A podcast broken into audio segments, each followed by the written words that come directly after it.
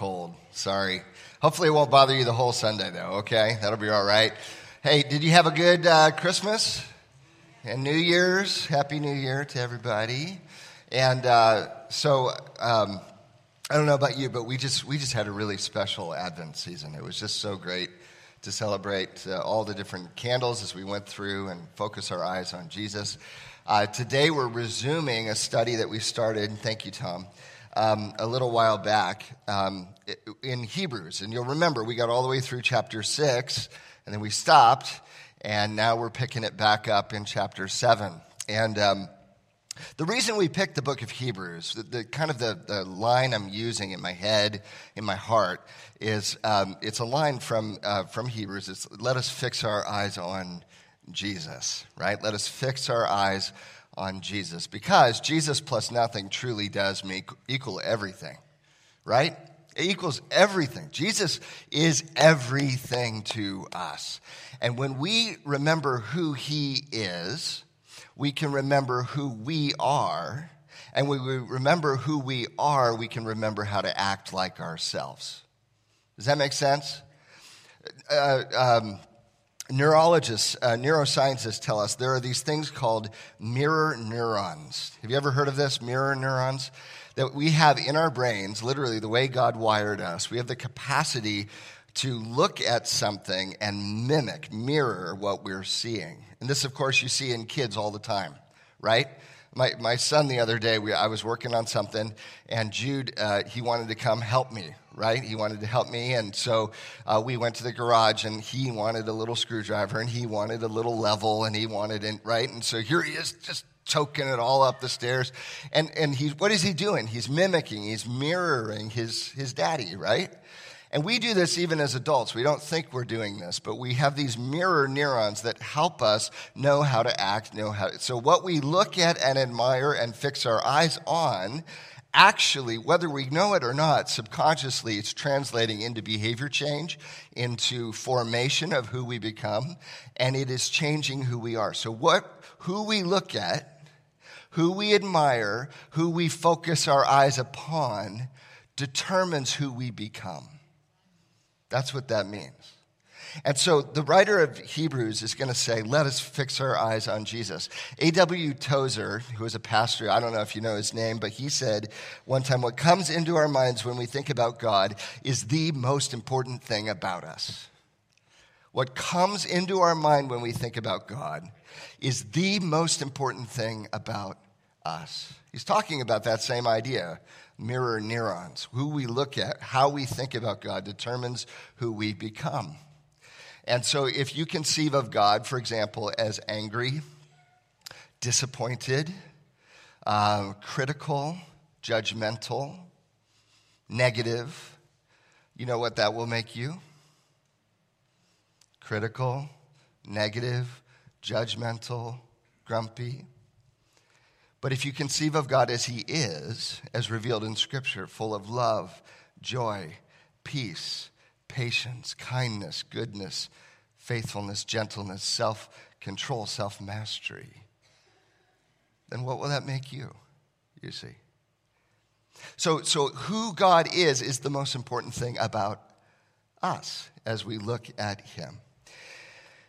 And so Hebrews is about fixing our eyes on Jesus in order that not just that we might see him, but that we might become like him, okay? That's where we're going with this. So we are taking our eyes in this year as we break Hebrews up, and we are just focusing on Jesus, not only that we might see him, but that we might become more like him, okay? It makes sense? So that's where we're at.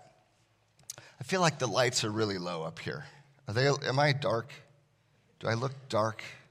I have been tanning, but anyway. Okay, I'll trust you guys. You guys will figure it out. All right. So you'll remember in Hebrews, this is Jared Height. Oh, he did a great job, didn't he? Yeah. All right, that's funny. That was really low to the ground. Okay. Anyway, all right, so you'll remember in the book of Hebrews, there's two main themes we talked about. There's atonement and enthronement. Actually, I got them out of order. I had them in order. Atonement and enthronement. Atonement and enthronement. Everything in Hebrews orients around these twin pillars of atonement, the atoning work of Jesus, that he came, he incarnated himself, right? He lived among us. He died on the cross. He rose again and ascended to the Father. And in this work, this cross work of what Jesus did, he made atonement for our sins. And now he is sat down at the right hand of God the Father Almighty, enthroned on high. So you have atonement and you have enthronement. And we get this from chapter 1, verse 3. Remember kind of the main verse here. Hebrews says, after making atonement for sins, he sat down at the right hand of majesty on high. So enthronement means Jesus is king, and atonement means Jesus is our high priest. Okay? So enthronement is about Jesus as king. Atonement is about Jesus as priest. And if you remember in chapter 6, we were zeroing in a little bit on how Jesus is the high priest, the great high priest that we need. He knows our weaknesses. He passed through the veil into the holy place. He's made purification for sins, and he intercedes on behalf of the people of God. And there was a phrase that was used several times that Jesus is a high priest after the order of, and some of you remember this word, Melchizedek, right? Melchizedek. And we just put a pin in that. We said, we'll talk about it later. Today is the time we're going to pull the pin out. We're actually going to start to deal with who Melchizedek is. So grab your Bibles. We're going to be in Hebrews chapter 7, looking at the first 10 verses. We're just going to open this conversation up. It's going to take us a few more verses to kind of nail it all down, but we're going to start today. Hebrews chapter 7, we're going to look at the first 10 verses. Let me read them for us, and then we'll jump right in our study, okay? Hebrews chapter 7, verse 1 through 10. This is page 1004, wrapping around to 1005 in the Black Pew Bible in the rack by your knees. So if you don't have a Bible with you, just grab that, pull it out, page 1004 to 1005. For this Melchizedek, king of Salem, priest of the Most High God, met Abraham, returning from the slaughter of the kings, and blessed him. And to him Abraham apportioned a tenth part of everything. He is first, by translation of his name, king of righteousness, and then he is also king of Salem, that is, king of peace. He is without father or mother or genealogy, having neither beginning of days nor end of life. But resembling the Son of God, he continues a priest forever. See how great this man was, to whom Abraham the patriarch gave a tenth of the spoils. And those descendants of Levi who received the priestly office have a commandment in the law to take tithes from the people, that is, from their brothers, though these are also descended from Abraham. But this man, who does not have his descent from them, received tithes from Abraham and blessed him who had the promises. It is beyond dispute that the inferior is blessed by the superior. In the one case, tithes are received by mortal men, but in the other case, by one of whom it is testified that he lives. One might even say that Levi himself, who receives tithes, paid tithes through Abraham, for he was still in the loins of his ancestor when Melchizedek met him. Thanks be to the Lord for the reading of his word. Some passages are easy. Other ones are hard, and then you get little phrases like he was still in the loins of his ancestor, and you can't hardly keep yourself from laughing, right? I mean, that's just funny to me. Is that funny? I'm like a little kid up here, all right? That's funny to me. All right, who talks like that? Anyway, so here's what we're going to do this morning. We're going to organize our thoughts around three questions, okay? Who is this Melchizedek? Why bring him up? And what does he mean for us, okay? Who is this Melchizedek? Why bring Melchizedek up, and what Melchizedek means for us, okay? So let's dig in here first. Who is this Melchizedek? Well, what you have in this text is a reference back to an old story, an obscure story in the book of Genesis, Genesis chapter 14. That's where Melchizedek shows up for the very first time, and we have to go back there. So grab your Bibles, hang a left, okay, all the way back basically to the beginning. This is page 10 in your Pew Bible, so really right at the beginning, right past the introduction and the table of contents, 9 pages, click, click, click in, and there you are, Genesis 14, okay? Genesis 14, verses 8 to 20 here. We're going to have to read this and walk through it a little bit just to get our bearings, okay? Genesis 14, verse 8. Then the king of Sodom, the king of Gomorrah, the king of Admah, the king of Zeboiim, and the king of Bela, that is Zoar, went out. And they joined battle in the valley of Siddim with Chedorlaomer, king of Elam, Tidal, king of Goyim, Amphel, king of Shinar, and Ariach, king of Elasar. 4 kings against 5. It's not important, but Chedorlaomer was the main power king in the region.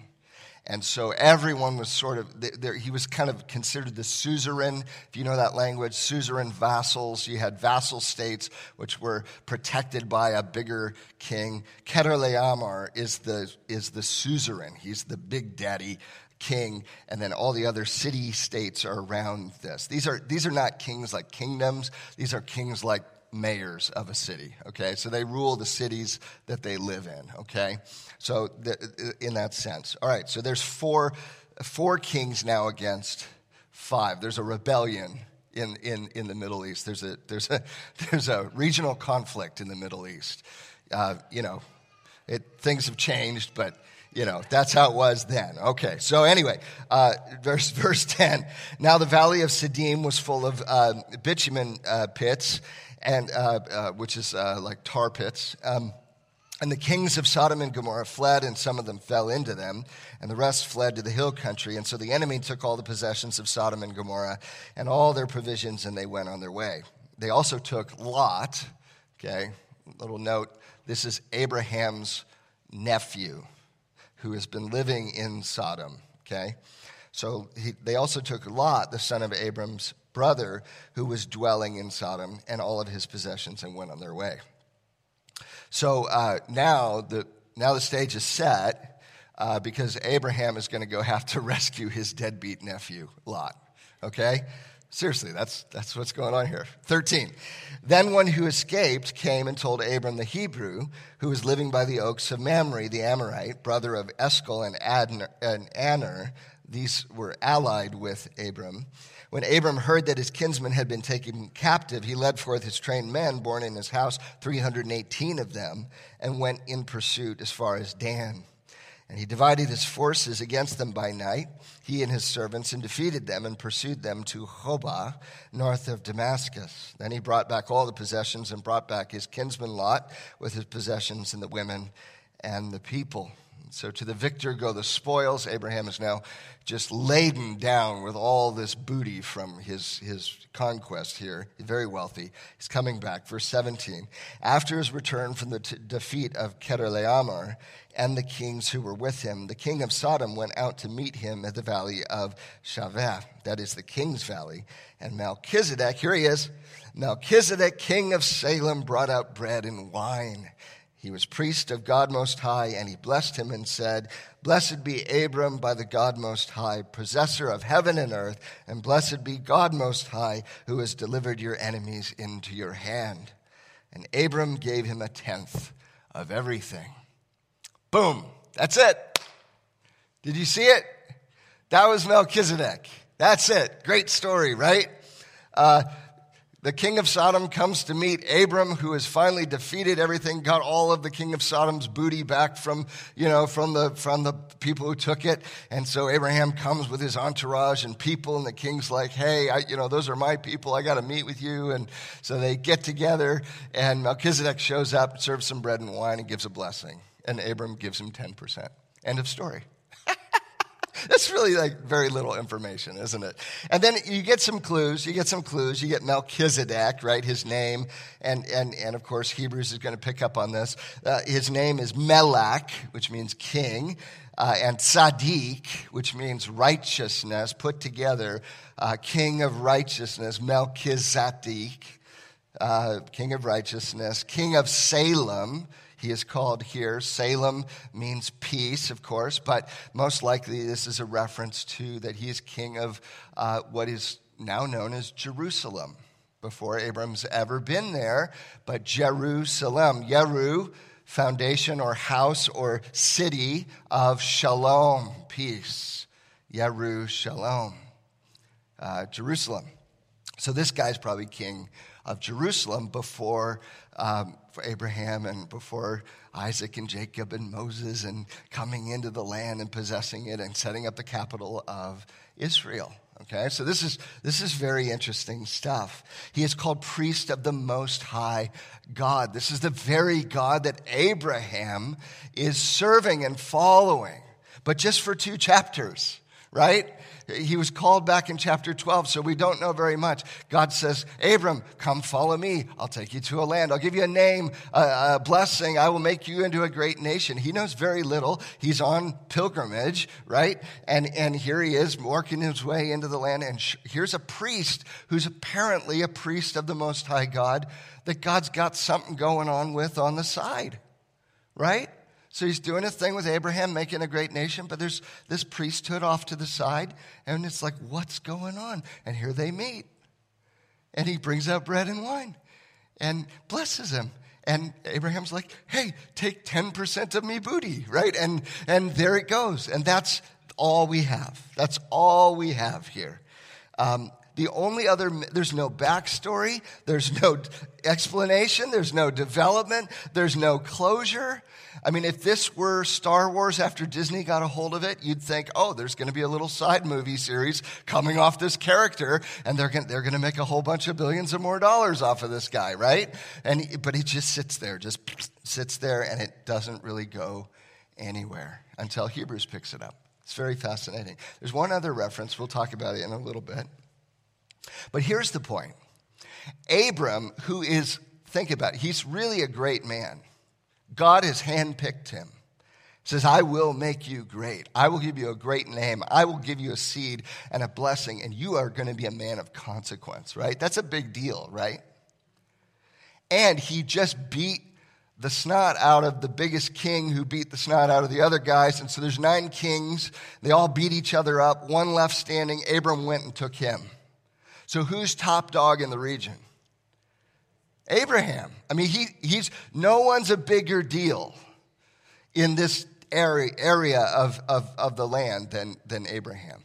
And Melchizedek comes up and serves bread and wine, and Abram's like, dude, you get 10%. What's going on? There was something about Melchizedek that caught his attention. And here's the point. Melchizedek is the greater king-priest. That's the punchline of the story. Melchizedek is the greater king-priest. Melchizedek, whoever he is, and we have no clue. Okay, there's lots of theories. People are like, maybe this is like Jesus, sneak preview of Jesus. Maybe this is an angel thing. Maybe nobody knows. Nobody knows. It's all speculation. We know what we know. But there was something about the presence of Melchizedek that when Abram met him, he knew this guy was different. There was a weight, a gravitas, a presence to Melchizedek. And Abram said, as great as I am, as great as God has made me, as great as the victory I just won, all the wealth, prestige, honor that I have, it is nothing to who you are. And he gives him this tithe. This act of giving 10% is signaling something. This is what a suzerain would ask of a vassal. Okay, give me 10% of your GDP, and I will protect you, and I will be the overlord, and I will watch over you. This is what they would do. And so what you have here is when Abram gives 10% to Melchizedek, he's saying, you be my suzerain, I will be your vassal. I will serve you. So now what has Melchizedek done? Just bread and wine. Just bread and wine. Abram just won a great military victory. There's no one stronger than him. Melchizedek's on his own. Bread and wine. You be my suzerain, I will be your vassal. I will pay homage and tribute to you. And so Melchizedek, he blesses Abram, which of course is what a lord would do to a subject. Point is, Melchizedek is the greater priest king. Okay? You with me so far? All right. Now, why bring him up? Why bring him up? Hebrews is saying here, Jesus is our great high priest. That's the argument he's making. Jesus is the one who made atonement for our sins. Amen? Oh, you can all say amen to that. Jesus is the one who made atonement for our sins. Amen? Amen. Good. So, but we have a problem. We have a problem, and that is Jesus is not a Levite. Okay? Jesus is not a Levite. Jesus is a descendant of the tribe of Judah, the tribe of the kings. David's from Judah, and Jesus is in David's line. He's from the tribe of Judah. Okay, he's from the tribe of the kings. The Levites, the descendants of Levi, one of the 12 brothers of Israel, the 12 tribes. The Levites were the ones who were in charge of the priesthood and the temple and the worship of God and all of this. So you have kings from Judah, and you have priests from the tribe of Levi.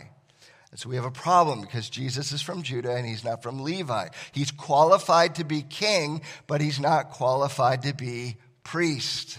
You see the problem? There's a separation of powers, if you will, within Israel's government system, right? Which is wise. Our whole government's based off of this. You have kings and you have priests, but they can't be the same, right?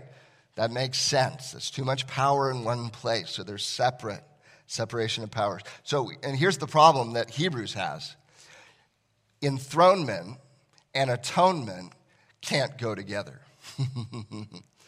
Jesus can be king, but he can't be priest, or he can be priest, but he can't be king. You can either have enthronement or atonement, but you can't have both in the old architecture of the tribal system, okay? This is our problem. And Hebrews says, okay, but the problem is Jesus is both king and priest. So what do we do with that? Okay? Melchizedek. Here's your solution, Melchizedek. Because God did this one other time. He did it actually two other times when he had priest and king together. Do you know what the other time it was? David. Look with me at Psalm 110, okay? We're going to have to go back for this one. This is page 509. Psalm 110, page 509 in the Pew Bible. This is a royal psalm, and it is a psalm that is written in honor of the throne, the Davidic throne of David, okay? The throne in Jerusalem in Israel. Psalm 110, verse 1. The Lord says to my Lord, okay, notice the font change. So the Lord, capital Lord, this is Yahweh, the King, God. It says to my Lord, small Lord, which is Adonai, which is also the word that is used of the King David. So this is God speaking to David now. The Lord says to my Lord, sit at my right hand until I make your enemies your footstool. Now, pause for a second. Some of you are immediately picking up on this, and you're like, wait a minute, where have I heard that? You heard that in Hebrews 1:13. When God quotes, it's quoted in Hebrews 1:13 about Jesus. The Lord says to my Lord, sit at my right hand until I make your enemies a footstool. So the writer of Hebrews has already taken Psalm 110 and applied it to Jesus. It was originally written about David, the Davidic king. It is now being fulfilled in Jesus, the Davidic son, the true son of God, okay? So this psalm has already been applied to Jesus. Read with me. Verse 2, the Lord sends forth from Zion your mighty scepter. Rule in the midst of your enemies. Your people will offer themselves freely on the day of your power in holy garments. From the womb of the morning to the dew of your youth will be yours. David, your king, your rule will be extended and grow. Your kingdom will be established, is what he's saying. Look at verse 4. The Lord has sworn and will not change his mind. You are a priest forever after the order of Melchizedek. Oh, what is going on? Do you see it?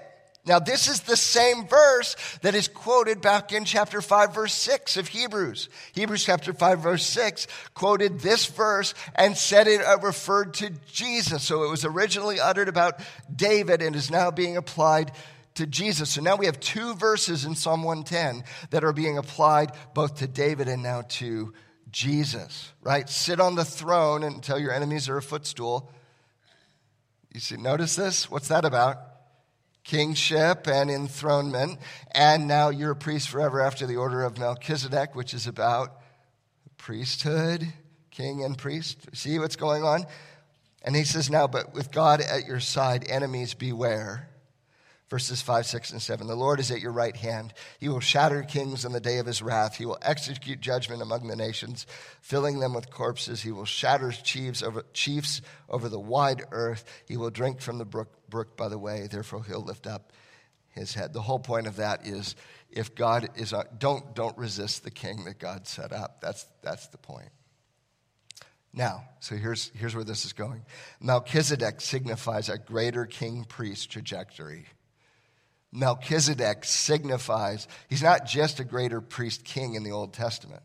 He signifies a greater king-priest trajectory that's coming. So there was once a king-priest called Melchizedek. He's the greatest person Abraham ever met. There was another king-priest in David. He was the greatest king Israel ever knew. And there's a greater king-priest coming. And we're waiting for who he will be. It's going somewhere. Now you say, wait a minute. Hold on, Philip, hold on. How on earth is David a priest? I mean, I get the king thing, but priest, really? When did David act like a priest? I mean, he's not a priest. He's not a Levite. He didn't wear the robes. He didn't have the funny hat. He didn't go in and serve in the temple. And like, he's not a priest, is he? Is he? How is he a priest? Well, he wasn't a priest per se, but let me just see, okay, in my preparation, here's what happens. I'm reading in my commentaries, all the scholars are like, their minds are like, because no one knows how to make any sense of this. He's clearly the king, but in what sense is David a priest after the order of Melchizedek? That doesn't make any sense, does it? So I'm like, okay, wait a minute, it's got to make sense. So I'm like digging around, I'm trying to figure this out. Think about it. Who brought the Ark of the Covenant back to Jerusalem so that the worship of God could start again? Who did that? David. Who made all the plans and laid out the funds for the building of the temple? He didn't get to build it, but his son did. But he set all the stuff in motion. Who did that? David. Who wrote Israel's hymnal? The Psalms. David did. Most of it. Which was a Levitical function. The Levites led in the worship in the temple. That's what they did. 2 Samuel 24. Write this down. We're not going to look at it now. But go look it up. 2 Samuel 24. David goes and builds an altar and, quote, sacrifices burnt offerings and fellowship offerings, end quote, and prays on behalf of the land that God would stop a plague that was coming. And God heard his prayer and healed the land. That's priestly function, friends. That's priestly function. So he's not a priest per se, but he's a king priest. He's unique a little bit like this. So this king-priest trajectory that starts in Melchizedek is going somewhere. Yes, kings are from Judah. Yes, priests are normally from Levi. And it's normally all about lineage. But God is colored out of the lines before. He colored out of the lines with Melchizedek. He colored out of the lines with David, and he can do it again. He's allowed to. Because listen, and this is his point, it's not about lineage anymore. It's not about lineage anymore. In fact, Melchizedek, he didn't even have a lineage. We don't even know. We don't know who his parents are. We don't know what became of him. He just came out of nowhere. He disappears into the void. He might still be alive out there. Who knows, right? You kind of say, well, that's kind of a weird interpretive scheme. Well, I get it. This was a Jewish way of reading. They had this phrase. This is translated into Latin, but non in Torah, non in mundo. Non in Torah, non in mundo. Not in the Torah, not in the world. This idea, if the Bible doesn't talk about it, it doesn't exist. So the fact is, the Bible doesn't record his lineage. The Bible doesn't record his death or demise. The Bible doesn't say anything about where he came from or where he went. So it doesn't exist. He just doesn't exist. He's just this mystery guy. He shows up. here he is. The point is, Melchizedek is not a descendant of Levi. It doesn't work chronologically, and it doesn't work because the text doesn't say anything. He has no lineage. Lineage does not matter when it comes to a priest in the order of Melchizedek. That's the point. David is a priest not because he's descended from Levi, but because God established him as a priest in the order of Melchizedek. There is a priestly order. This is his point. There is a priestly order beyond lineage that would normally come down from the tribe of Levi. It is the order of Melchizedek, and it is in this priesthood that Jesus stands, and it just so happens to be the greatest priesthood line of all. It is the order that is greater than any other. So finally, what does it mean for us? What does this mean for us? So the writer is drawing together all these strands, all these connections to make one simple point. And here it is. Jesus' priesthood is of the order of Melchizedek, and the Melchizedekian priesthood is greater than the Levitical priesthood. The Melchizedekian priesthood is greater than the Levitical priesthood. That's why he spends all this time talking about tithing here. Abraham tithed to Melchizedek, just like the Jews tithed to the Levites. Melchizedek blessed Abraham, and blessings always flow from the greater to the lesser. And Abram tithed to Melchizedek, and tithes always flow to the superior.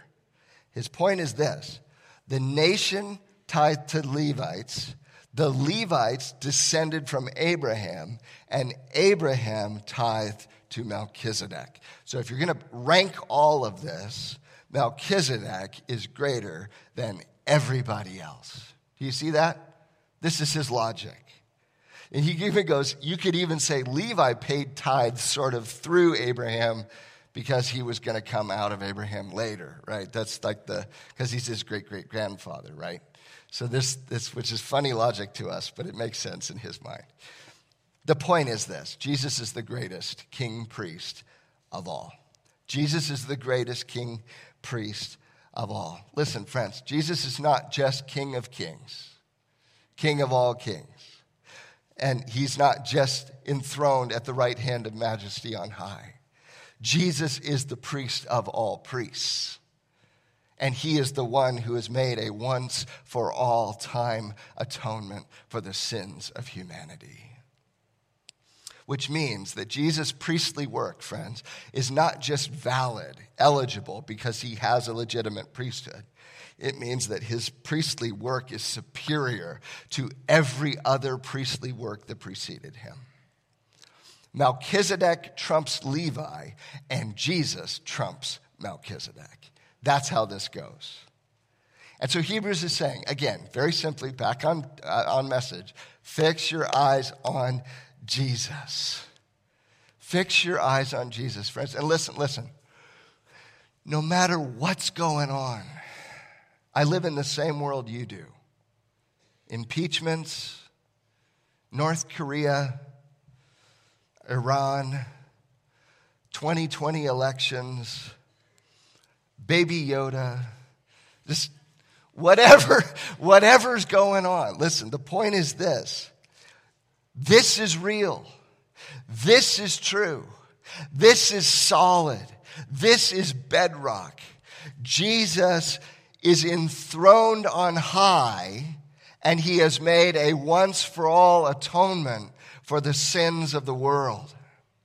He is King of all kings and priest of all priests. Friends, you have a king, and he is seated at the right hand of God the Father Almighty. And no matter what's going on in your life, Jesus is King. Amen? And no matter what's going on, you have a high priest who is interceding at the Father's right hand on your behalf. And Jesus is your priest no matter what. Amen? Jesus is the greatest king priest of all. And we're going to spend the next couple weeks unpacking that and figuring out what all that means. But let me just land the plane here today. January is the month where we make resolutions, right? We make resolutions. We all say, well, I'm going to be this. I'm going to do this. I wanted to. Okay, listen. And that's all good. I mean, I've got a couple of them. You know, I've been working out for 5 days straight. Yeah. Oh, yeah. Can't you tell? I'm so buff. Listen, that's all good. That's all fun. Okay? But what if we resolve to make 2020 the year we live in light of the superlative greatness of Jesus? What if we resolve to make 2020 the year we live in light of the superlative greatness of Jesus? There's no one greater. How do you know Abraham encountered superlative greatness? It changed him, didn't it? He gave up he realized where he stood. He came under the authority and protection and leadership of Melchizedek. And he gave him 10%. Because when you encounter the greatness, true greatness, you can't be the same. You can't be the same. The weight, the gravitas, the presence of greatness will change who you are when you see it. The word in Hebrew for glory is kavod. Can you say that with me? Kavod. I'll try again. Kavod. Kavod. Yeah, it means weight. Weight. Heaviness. In other words, if you put yourself in the scale and you put glory in the other side, poof, there's a weightiness to the glorious presence. Melchizedek had a fraction of it. Jesus has way more. And to see and behold the glory, the weightiness of Jesus and who he is will change you. And you say, well, what has Jesus done? Bread and wine. Bread and wine. Bread and wine. I know we're Baptists, it's grape juice, but you know what I mean, right? That is funny. Bread and wine. What did he do? And listen, Melchizedek came after Abraham had to fight the battle. Jesus fought the battle for us. Jesus went up not just against 9 kings. Jesus went up against hell. And he won. And he's victorious. And we are Lot. We're not Abraham in this story. We're Lot. We're the one that, just got hauled off.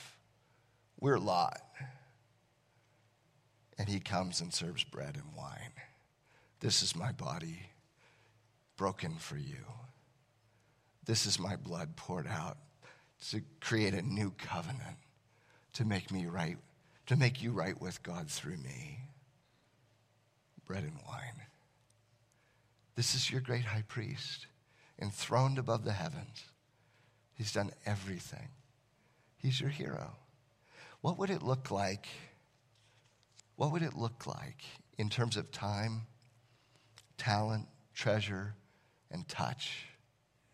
If you think about the parts of your life, what would it look like to live under the weight, the gravitas, the heaviness of the kavod of Jesus?